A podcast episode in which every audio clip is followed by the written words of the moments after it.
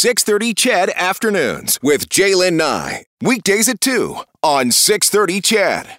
A lot to get into this afternoon. A lot of evolving issues uh, regarding Ukraine, for example. Our news desks are following what's happening overseas, Canada, along with uh, many world leaders, waiting to see what Russian President Vladimir Putin's going to do next. We, of course, will always have the latest for you at the top and bottom of the clock, and we will break in with details if necessary. Tomorrow, budget day in Alberta, right? Energy prices sky high right now. So, with the revenue line in the budget, it, it'll apparently look pretty good tomorrow. Later in the show, we'll dig into just how important this budget is how important it is for this budget to be close to being back in the black for Jason Kenney's political future. But off the top today, Less than one hour ago, Prime Minister Justin Trudeau officially revoked the Emergencies Act, meaning the financial powers and the policing powers that were in place for the past nine days. Those powers have ended.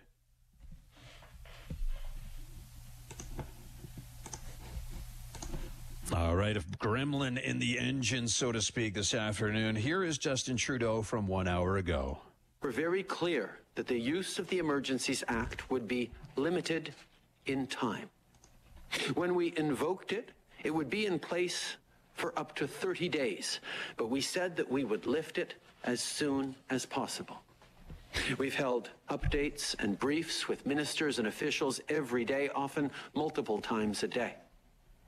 And today, after careful consideration, we're ready to confirm that the situation is no longer an emergency.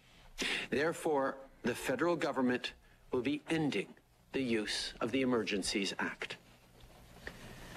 We are confident that existing laws and bylaws are now sufficient to keep people safe. That was Prime Minister Justin Trudeau speaking in Ottawa less than one hour ago. So, what now? Well, 60 days from now, an investigation will take place dissecting why the act was invoked in the first place. All right, so the Emergencies Act is done. Everything is back to normal, or is it?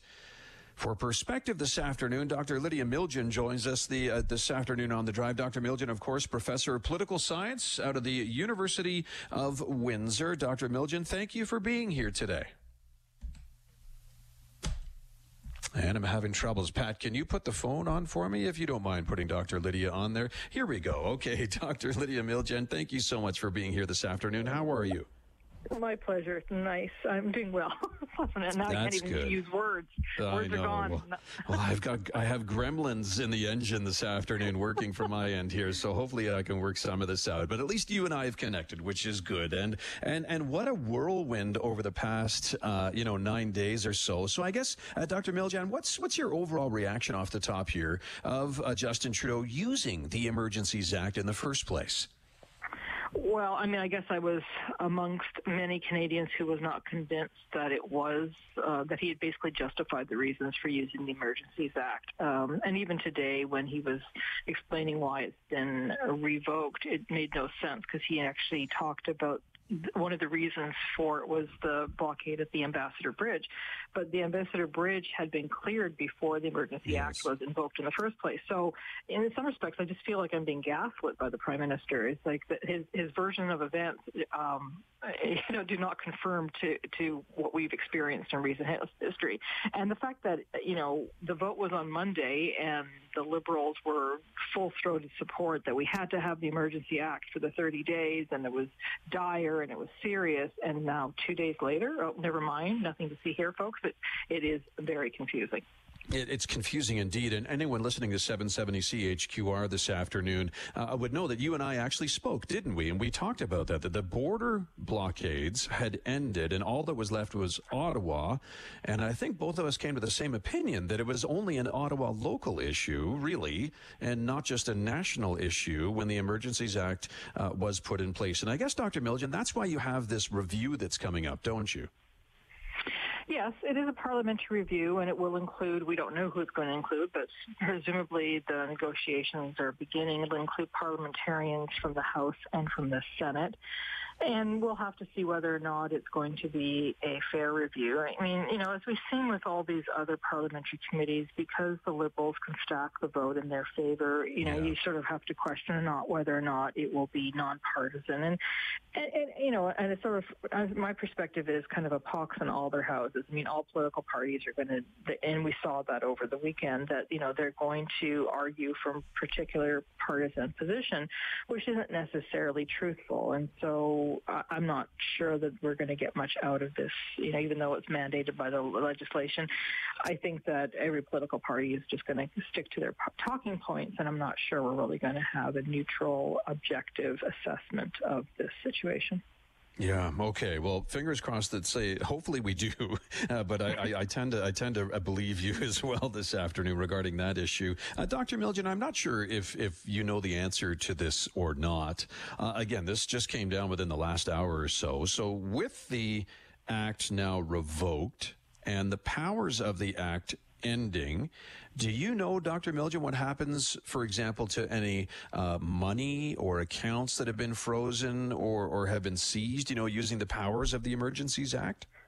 Yeah, that question was put to the finance minister, Chrystia Freeland, and she did respond saying that the process of unfreezing accounts was happening, but nonetheless, they were going to still freeze some, and they were going to have other legislation. So it was it was confusing and murky about her response. So I think that um, we'll have to wait and see to the extent to which they change the law. I mean, I know that last week she had said that they wanted to make some of the aspects of the Emergency Act um, permanent, um, such as the the right to go into people's bank accounts and freeze funds um, for what they called illegal protest activity. So, well, again, you know, that would have to be new legislation and it would have to be voted on and passed in the legislature. And so it's unclear uh, to the extent to which her threat will come come to fruition. Okay. Well, that's something, of course, we'll have to follow closely uh, in the days and weeks ahead. Um, politically speaking, Dr. Miljan, uh, using the Emergencies Act, um, d- how do you think using the act makes Prime Minister Trudeau look?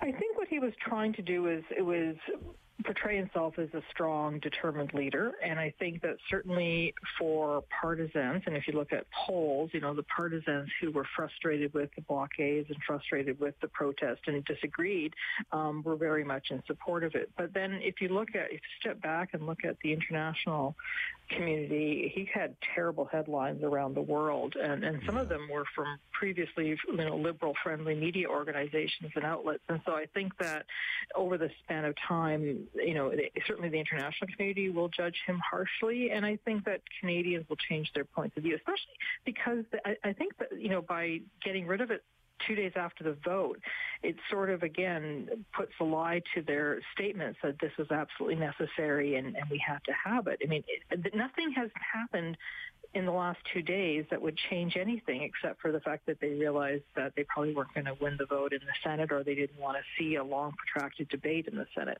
But, you know, on the ground, there has been no difference in the police response or in the protesters' behavior so it's, it, you know, they could have easily have not had the vote on Monday and just simply said, you know, we, we accomplished what we needed to do on the weekend and let's move away. So I think that's where he made a, a serious error in judgment. And I think part of it was he wanted to win. He wanted, he wanted to push the NDP to vote in favor. And, and in some respects, maybe he was daring them to vote against him by saying, you know, this would be a confidence vote. I think that probably what he really wanted was an election so that he could, you know, maybe capitalize on his response to the protests and try to win a majority government.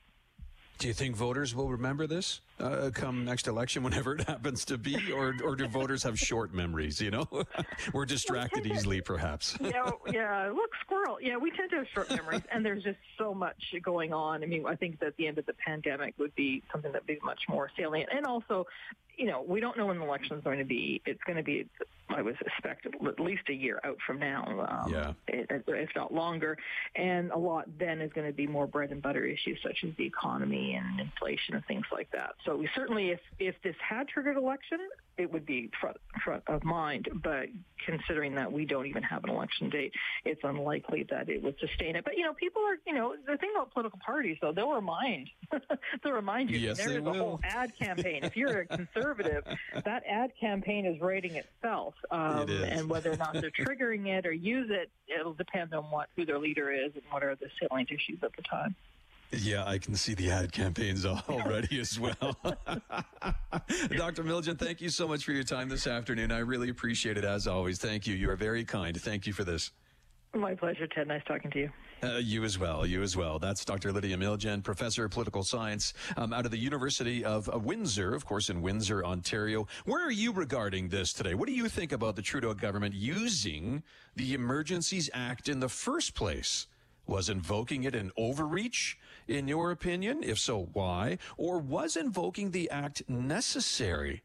What are your thoughts on this? 403 974 8255 780 496 0063. Call in now and let me know what you think.